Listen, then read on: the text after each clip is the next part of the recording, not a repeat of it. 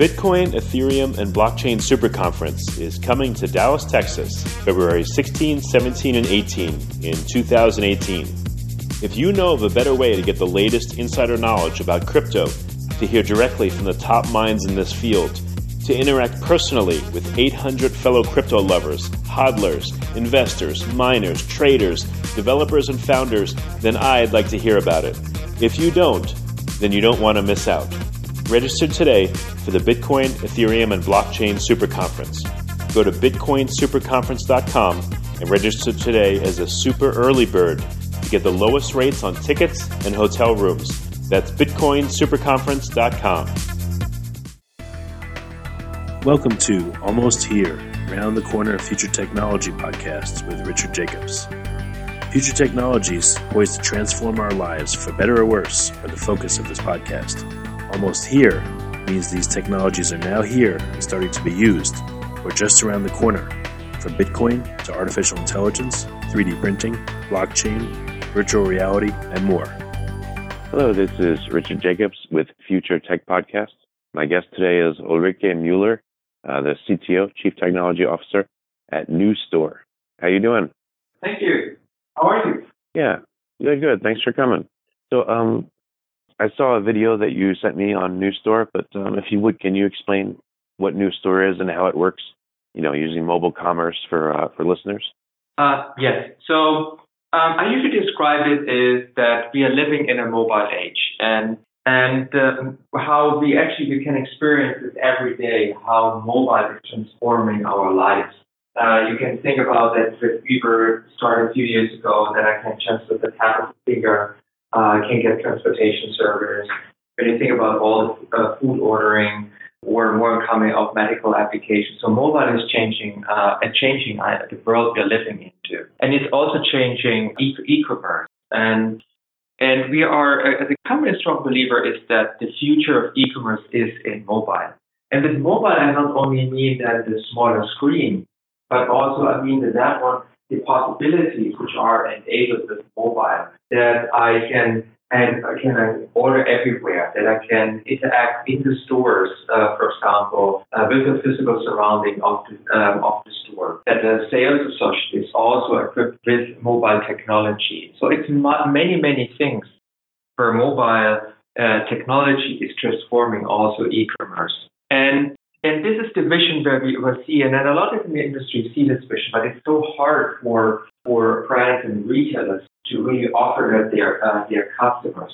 The systems are really like outdated to uh, achieve e-commerce systems or management. And we have set out to build a, a platform which enables uh, retailers, brands to really provide these experience, these mobile experience to their uh, uh, to their customers wherever they're shopping, whether they're from home, whether they're on the go, whether they're in the store, that they can really leverage all the mobile technology, uh, technology to provide um, um, a modern retail um, experience. So that's why we also say mobile first omni-channel platform because these are the really deep problems that we're targeting.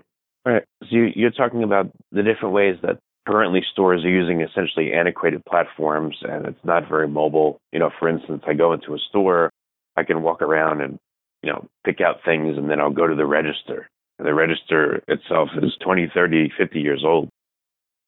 From what I saw in your video, you have a very different vision of commerce. So can you give either the example that was in the video or similar example? Can you step me through a potential transaction and the elements that are different under a new store versus what, what's happening now? So maybe describe to you what the reality is nowadays. Around nowadays, you, you have retailers have isolated systems. It's very still very common that they have a they have a separate e-commerce system, they have a separate POS system, they have uh, an order management system which is typically technology-wise 10 years old, uh, which doesn't understand anything of the in-store. They only understand maybe the e-commerce.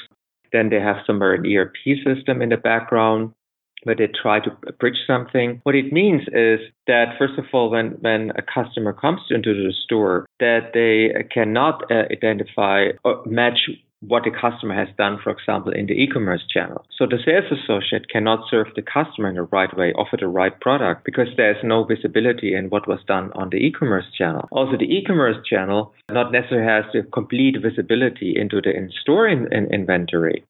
And so some retailers have solved it with large IT projects that they're really integrating these uh, these cha- uh, these channels. And what we are now st- uh, starting is that we say we build a platform which is built from day one to integrate all um, all these uh, different channels. That there's just it's just a, there's a one customer, and it is for the customer it is not doesn't matter anymore where she is shopping, whether she goes to the store or whether she uh, shops online. So in an ideal uh, scenario, it is, for example, the um, the brand they have an um, app, for example, a mobile application, walks into the store, then through the technology, for example, through a beacon or some geofencing, the the app recognizes it's now in the store. Through our platform, we send a notification to the sales associate. We also know maybe which sales associate is just right busy, which is available. Or we have, for example, a history of past interactions, so we know which sales associate has before served these customers, would send a notification. This comes up on the screen of the sales associate. The sales associate sees also there the all transactions with the brand. So sees when she was on the website, when she added something to the basket, can see maybe her preferences for certain color or certain style, and then from there on can now uh, serve the customer. And then the sales associate is also then can then when a product is not available in the store, see immediately availability in from other stores, sees the availability in the, for example, in a in, in a warehouse, can also add this also to the transaction in the store. And uh, then check out the customer on the on the spot. There's no space necessary for a traditional um, a register. Just can uh, check out the customer on on the spot like for some what you can see also like in an, an apple store. And then when she would then take the goods she bought in the in the store, take it home. Also there, when she would uh, look into her app, she sees there in the app her uh, transactions from this from the store uh, transaction, and there she can also now start, for example, on the transaction. Pick the uh, pick an item that she wants to, for example, return, process the return, run the return from home, even though it was a purchase that in the store, and return it, for example, back to the store through a, po- a postal carrier or, for example, return it to the DC. So that is the experience. It's a completely integrated experience. And there is no break in the experience because there are a separated system, whether it's online or it's in a brick and mortar store. Do you have anyone that feels like this would be invasive? You know, do any do customers feel like, hey, well, what if I don't want the store to know I bought X, Y, and Z before? You know, do they have to opt into this, or are they just required to uh, use the yes. system? You know. So that is uh, that is that is privacy best practice. That for sure, when I'm performing a transaction, that I'm giving consent that this data is captured. But it is also something is when I have a when I have a good experience with a with a brand, then I'm often the the consumers are interested also to have to have a inform learn more about the what what the brand has to offer. And it's also something where a brand as a good strategy, I think, will offer incentive, for example, through loyalty programs. And with that, with loyalty programs offering promotions and special offers. And I think that's what we'll see more about. It's a balance. Yes, it has, it's always, it's an opt-in in whether I, pro- I disclose this transactional information. On the other side, it's also something where, for example, the brand is offering then also some benefits. Is there a in life um, real use of this right now, or are you at the beta stage, or do you have a, a particular use case or brand that's using it? Uh, yes. So we have a brand live. We're using in a scenario in Europe with um, Adidas, and we are uh, currently in the process of implementing two retailers in the US. Unfortunately, I cannot say the name. What, what's been the experience so far with Adidas? You know, what have customers said? What have the uh, people that work at the at the stores say, you know, what's the feedback and what's been surprising yeah. about it, good or bad? Yeah, so I so Adidas uses in a in a slightly different setup. They have launched a mobile only brand, and uh, which is special laceless shoe.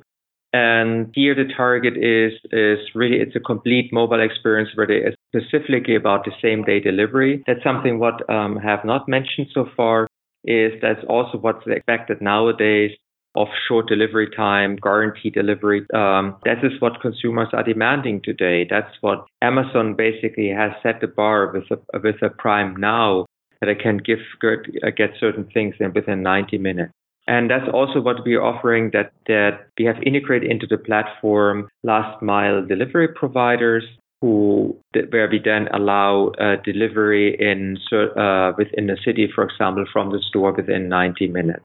And that's what we what Adidas is building on top of it. It's in a currently life in London and in Berlin, where then people can order these special laceless shoes and then experience. And that is basically what we're targeting is these frictionless, these removing barriers. And that uh, that is so important for the for the success of the of the brands to remove barriers, to remove obstacles for the for the transaction to happen. And that's what we heard from these feedback that customers really loved how seamless uh, the experience. So, what's your anticipated roadmap for the rest of this year and for the next year or so? What's your rollout going to look like? Yeah, so we are we are will we have we are a young startup company. We have set the uh, the foundation. We are exploring also new new ways how um, the interaction can can happen between a sales associate and a customer using capabilities that you're using, integrating chat deeper. Uh, for example, that a sales associate can chat with a uh, customer and then also, for example, recommend products and then also managing the, the payment through it. So, for example, you saw also like the latest announcement from Apple with iOS 11, where there is also payment then possible through through uh, integrated into chat. This is, for example, one area where we are investing, uh, um, will be investing a lot, and there will be other areas where we explore new ways of the uh, of the interaction. Okay, very good. Besides the current modules you have now and the way it works, what do you see as the future of commerce? You know, what other things are you going to add to the platform that you're working on that may not be ready yet for launch? So it, we are constantly experimenting and we're watching very carefully what will come into the future. And uh, looking down, further down a few years, it's clearly, I would say, there's two technologies which we are uh, closely watching. And the one is um, it's on AR, so augmented reality, it could be, for example, in the apparel sector, how can this be uh, used for, for fit, fitting, for example, find the right shoes which fit, which fit well. So I think that is would be one example where potentially AR could be helpful or using AR to see how, for example, clothes would look, um, uh, look on me. So that is what I can see, uh, what I, uh, what we definitely could see, uh, see where we are carefully watching how what is coming up on the technology horizon. The other thing is definitely voice. It probably the voice will not uh, not replace a sales associate um, uh, in the store, but voice will be a, a technology for like uh, post sales when I have questions for the product. Maybe also giving in other scenarios recommendation uh, when I'm online. So these are in overall the t- two technologies which we are closely watching and looking for ways um, how it could be offered there are more possibilities for our customers. I saw in your example um, that the uh, the sales associate essentially texted the customer after they had left and said, "Oh, how is the uh, shoes you bought?" and then recommended an upsell item based on their purchase history. So I could see how your platform extends the um, the interaction to before they come into the store and after they come into the store. So that was really interesting. Any feedback yes, exactly. or uh, anything you saw with those kind of interactions? How successful are they? Yeah. So yeah. So what the, our idea is is with that one that how can we extend the relationship a sales associate has has built with a uh, customer? How can we extend that by beyond the customer leaving uh, leaving this uh, leaving the store? Uh, for this one, so that is the basically idea because we think about the relationship between a sales associate and a customer has has a high a high value which can lead to higher um, also higher transactions. That's what also builds up the experience and the brand relationship. And so we are looking at for these ways how to continue this relationship even when a customer has left the store. For this one, we have it only running in, in, in, in the labs and we run a few experiments around this. The one uh, tricky thing is how do we do payment? That's why we have not rolled it out to customers yet, but all the experience and tests what we have done so far are very, very promising. Why do you think it's taken so long to come up with a platform like this? Why is retail so antiquated and fragmented? It's I think about it is the technology is getting more uh, complex and it requires large investments. And when you look around which retailers have have technologies like that or parts of it available, then it's always large companies. It's like an it's an Apple, it's it's a it's a Nordstrom, it's, it's uh, also like a, a, Walmart or Target. They have a lot of these uh, implemented, and they only can do it with a large IT team. When you go to to um, other other brands, who especially like apparel brands, who are quite well-known brand names, household names, but uh, which have smaller operations, they just cannot afford building building something like this out of the out of the pieces. And right now, it is always necessary to build it out of the pieces, out of the e-commerce system, out of the order management system. And this has and these systems um, are traditionally only focused towards solving a problem towards one channel, so the online channel, the offline channel. And it means always running a large project, bringing that together. And, and nobody has yet made the attempt to really think about is build a new uh, platform uh, just for that purpose. And um, it's a difficult problem. It's, it's, it's quite a significant system. It's quite large. And and so it took a while until now, like it's really a, a startup. The team has formed, around, uh, the right team came together to form such a uh, such a uh, uh, company. And with Stephan, the founder of NewStore, being before the founder of Demandware and of Intershop, and also myself having the background being a co-founder also of, uh, of Demandware, which was acquired by Salesforce, we, we have the talent, we could form a team around it so that we could tackle these problems. What about um, cost and training and you know ability to roll this out? Will this be only available for large brands start? And what about for um, smaller brands, you know, maybe individual stores, that kind of thing? Will they ever get something like this? So for we are we are targeting brands who have a strategy, have an uh, have a clear strategy for online and a strategy for multiple stores. That's uh, what we are talking about it, and uh, companies who are building like a a nationwide brand. That's what we are uh, targeting. There can be uh, this can be smaller brands who have maybe a revenue of 30, 40 million, but we are not targeting these uh, the small individual boutiques.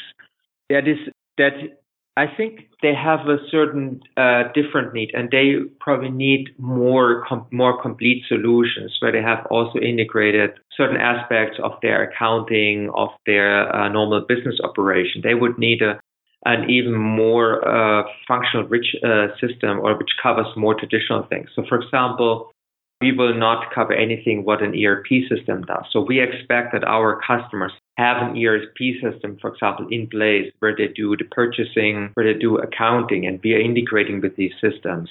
And while um, I expect that for even smaller, uh, uh, smaller like single stores, that they they would require a more complete solution. They would also not have the uh, um, the means to integrate, for example, like in a separate ERP system with with with the e-commerce system. So that's why it's it's it's a different requirement going further down in, in into market. And and that's also why we decide we only want to really specifically solve the uh, commerce problem, and that's why we're targeting that specific market. What about for um, online stores? Do you think they'll have a need for any of the aspects of uh, of your program, or that's completely different technology and that's covered? Uh, yeah, I think they have a, they have a need, and um, especially for brands who go uh, direct to consumer. What has uh, shown, what we know from from prospects and from numbers, is that the companies who are most successful, they are combining the online commerce with uh, brick and mortar. So um, analysis shows that opening up a brick and mortar store in a certain region actually increases also the online sale in that same region. So I think the best way to, to look at a modern brick and mortar store is not as a place where the physical transaction has, uh, happens, but more a way of uh, doing brand building, to be present in the in the high streets of the cities, to be present in uh, in the malls. So with that one, to also to advertise the brand, to allow consumers to to walk into the store and experience the brand. That is the for, for foremost uh, purpose, and then second comes also uh, the AID transactions. The the most successful uh, uh, brands are the ones who can combine the online and such a brick and mortar strategy. They are the most successful in building the brand and growing the, the business. And the way how to look at it is is to look not only at the what comes with that one is to look not at profitability of a store, but instead look at the profitability with the customer. So the profitability around the customer, both online and uh, in the combination with the brick and mortar. And it's just a means to basically to, to communicate a brand and see then what is the profitability around uh, a, a uh, customer. So from that sense, yes, it, it's it is absolutely an attractive offering for online brands when they have really have the strategy also to go omni-channel and offer, offer and present their brand in brick and mortar stores. Well, very good. Last question. So, how can brands uh, engage with you and learn more about your platform, and perhaps test it out or get on your list to uh, have it rolled out for their stores? Yes. So the best way is uh, to contact us through through our website and and then we will reach out to them and uh, go them through the process, explain all the the aspects of our product, and at one point we would then engage also with potentially like a scoping workshop where we see what would be required to um, implement our platform. Well, very good. Well, Ulrike, thank you. It's, uh, it is really really cool what you guys are doing. I think it'll be a great experience for people shopping and um, you know you can compete with Amazon and get products to them quickly. Uh, it it just it really opens up the world of um, a store with limited stuff on its shelves versus an Amazon type place where it's it's unlimited and you can get what you want when you want and uh, have a customized shopping experience. So thank you so much for coming on the call. Thank you, Richard. Thank you very much. Bye bye. The Bitcoin, Ethereum, and Blockchain Super Conference is coming to Dallas, Texas, February 16, 17, and 18 in 2018.